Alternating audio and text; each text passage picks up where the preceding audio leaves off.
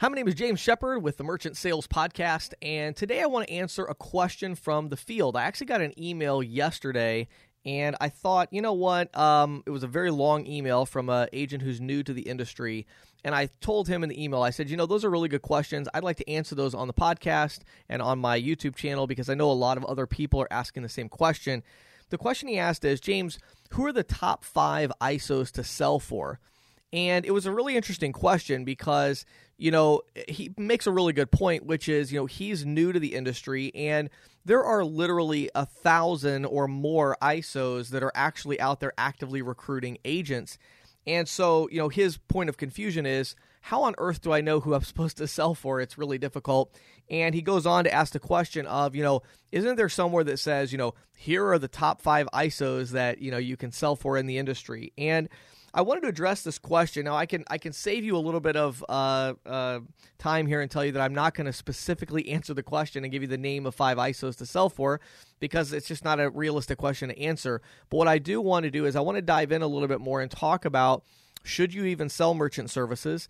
Uh, and if so, you know, what's the state of the market and how do you choose the right ISO to sell for? So, the first thing I want to talk about is if you do not have sales experience, I don't think that you should jump in and sell merchant services. That's my opinion. Why? Because if you don't have sales experience, again, not merchant services experience, just sales experience. If you haven't sold, you know, insurance or you've done telemarketing or, you know, something, some kind of sales, I personally think merchant services is is a very difficult introduction to sales. I really believe that. I think there are easier things to sell than merchant services. So, you know, it's not that merchant services is impossible to sell at all. I know people that make a fortune selling it. I've sold a lot of merchant services, but, you know, I had a lot of sales experience coming into the industry and it still took me a little while to, you know, figure it out. Um, and it's it's a challenging industry. So number one, if you don't have sales experience, don't sell merchant services, or if you are going to, go get a job in your you know local market, find a local ISO that will hire you as a W two employee or something along those lines.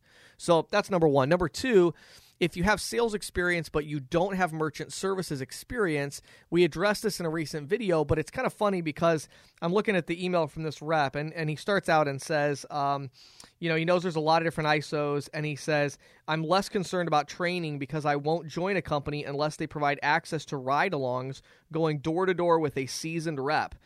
Uh, and he's more concerned about you know product, et cetera, et cetera. Well, the funny thing is about that question is that you know, there are very, very, very, very few ISOs, none of the top ones that I know of, that offer ride alongs and extensive, you know, training for somebody new to the industry. So, you know, you're more concerned about product. Well, the, the thing about it that's interesting is most of the ISOs you find, they're all offering, you know, Clover. They all have, most of them have a free terminal placement program. You know, you're actually going to find a lot more similarities in terms of product offering, pricing setup, commission structure. That's where you're going to find, like, wow, everybody's offering the same thing the differentiating factor here is the training, the ride along, the, you know, in-person training, you know, that is the differentiator. So, if you're new to the industry, let me give you a, a, really important tip. And this is something that could save hundreds of you so much time. I know many people are going to end up watching this video. Let me just tell you something that's going to save you a lot of time.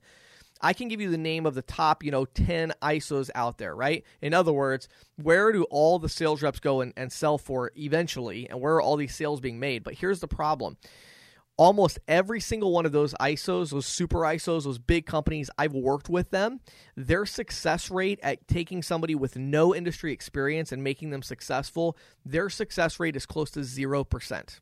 And I know that maybe I'll get some emails from some angry executives at those companies telling me that, you know, whatever, but you know, I'm sorry, but I've sold for most of you. I've recruited teams for most of you. And many of these people have emailed me and asked me, James, when we get somebody with no industry experience, can we send them to you, put them on your team, but you, you know, keep working with our company because we don't have any success getting them going. And the reason is simple. They're just not set up for that. So you need to understand our industry a little bit, okay? In our industry, you basically have these three groups or three levels. At the top level, you have what are called acquirers or processors, depending on the verbiage you want to use. This is like TSYS, Vantiv, First Data, um, and several others. Uh, you know, it was WorldPay until it got bought by Vantiv, and so there's a lot of buyouts going on there. Um, and so you have that top level, those acquirers. Now, the acquirers, in my opinion, are not even really the right choice for somebody that has experience in the industry because everybody's like, oh, I want to go direct to TSYS or direct to Vantiv. Well, that's fine. But the problem is their programs, in my opinion, are not really the best for somebody even with industry experience. They're positioned best to serve registered ISOs. A registered ISO is a company that wants to promote themselves as a processing company. So they register their brand with Visa and MasterCard and they register it through Vantiv, TSYS. They work for one of these big uh, you know, companies and they go with them. Many times they go with two or three of them. Um, now, in that group of registered ISOs, you have super ISOs, and they call them that just because they are just really, really big and they do all their own customer service, they do all their own tech support.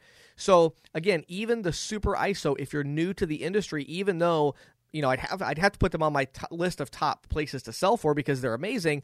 They're not going to give you the skill set of learning how to sell merchant services. Learning how to sell merchant services, quite frankly, you're not going to learn just from my videos. Um, and you know, I wish I could make a video that would magically, you know, put spoofle dust on you and turn you into an amazing merchant services sales rep, but I can't do that. You have to get out in the field with somebody and you have to sell. So that would be the differentiating factor. And so it's interesting, and I won't mention names here, but the rep goes on and asks me about because I had referred him to one processor. And then he asked me, how does that processor compare to this other one? And it's one of the ones that would be on most people's top five or maybe top 10 list of places to go with. And they have great technology. They have a great solution. They don't have infield training. They don't take you out in the field and do a ride along. So, for somebody new to the industry, I can't recommend them, even though there's a possibility that in five or 10 years they may end up working with that company. That's not who I would recommend right off the bat. Okay. The other really important question that he asks is, is it still common for reps to sell for multiple processors or to sell for just one company? And this is such a great question and something I get asked all the time. And there's different answers for this question because, again, it depends on where you're at in the industry. Okay. If you're somebody who is new to the industry, then no, you don't want to do that. Why? Because it's going to add a whole other level of complexity. Now, not only do you have to figure out how to how to prospect and how to read a statement and that, you also now have to learn, you know, three different merchant applications. You have to find out how to, you know, look at three different commission reports, deal with three different residual payouts, you know. Um, so it's just going to, you know, multiply exponentially the amount of, you know, complication you have to deal with as you get into the industry. So the thing I would tell you about it is this are there reps who sell for multiple companies? Yes. But what I will tell you is one theme I have found with successful reps in the industry is that generally speaking, they all sell for one main company. Now they may have two or three processors because you know two or three ISOs because they want to go to different you know they have a, a e-commerce uh, setup with somebody else or a special point of sale integration uh, you know something along those lines. But generally speaking, they're putting 85, 90 percent or more of their business with one company because they want to have that influence and they want to have that relationship. Okay, so you know should you sell for multiple companies? If you're new to the industry, no. So let me be really clear about this if you're new to the industry, if you go with a an ISO that offers you infield training and all that, maybe you don't get the vast product offering. Now, again, I work with companies that do both, but you know maybe you compromise and you're like, oh, well, I can't sell you know this amazing technology solution or whatever. Well, who cares? Are you going to lose some deals? Yes. One out of 10 deals you're not going to be able to sell because they really wanted that better technology. But the other nine out of 10 deals, the reason you're not going to sell them is because you don't know how to sell them. You don't understand merchant services. You don't know how to prospect. You don't know how to read a statement. You don't know how to talk to a merchant. You don't know how to overcome objections. That's why you're not going to make sales, not because you don't have that one technology solution. So, what I would encourage you to do is if you're new to the industry, Again, watch some of my other videos. Yes, there's some, kind of some basic, you know, for instance, go to instantquotetool.com and log in, click on courses, and there's one called, I think, uh, search for commission. I have one in there on like merchant services commission. So you can get a better understanding of that. So, do you need that stuff? Yes, you need a good commission, but the differentiating factor and the one that's really going to set an ISO apart for somebody who's new to the industry is the training, the ride along. Look at that. Compare those things and see who comes out on top. My name is James Shepard. Thank you for submitting this question. Hope you have an awesome day.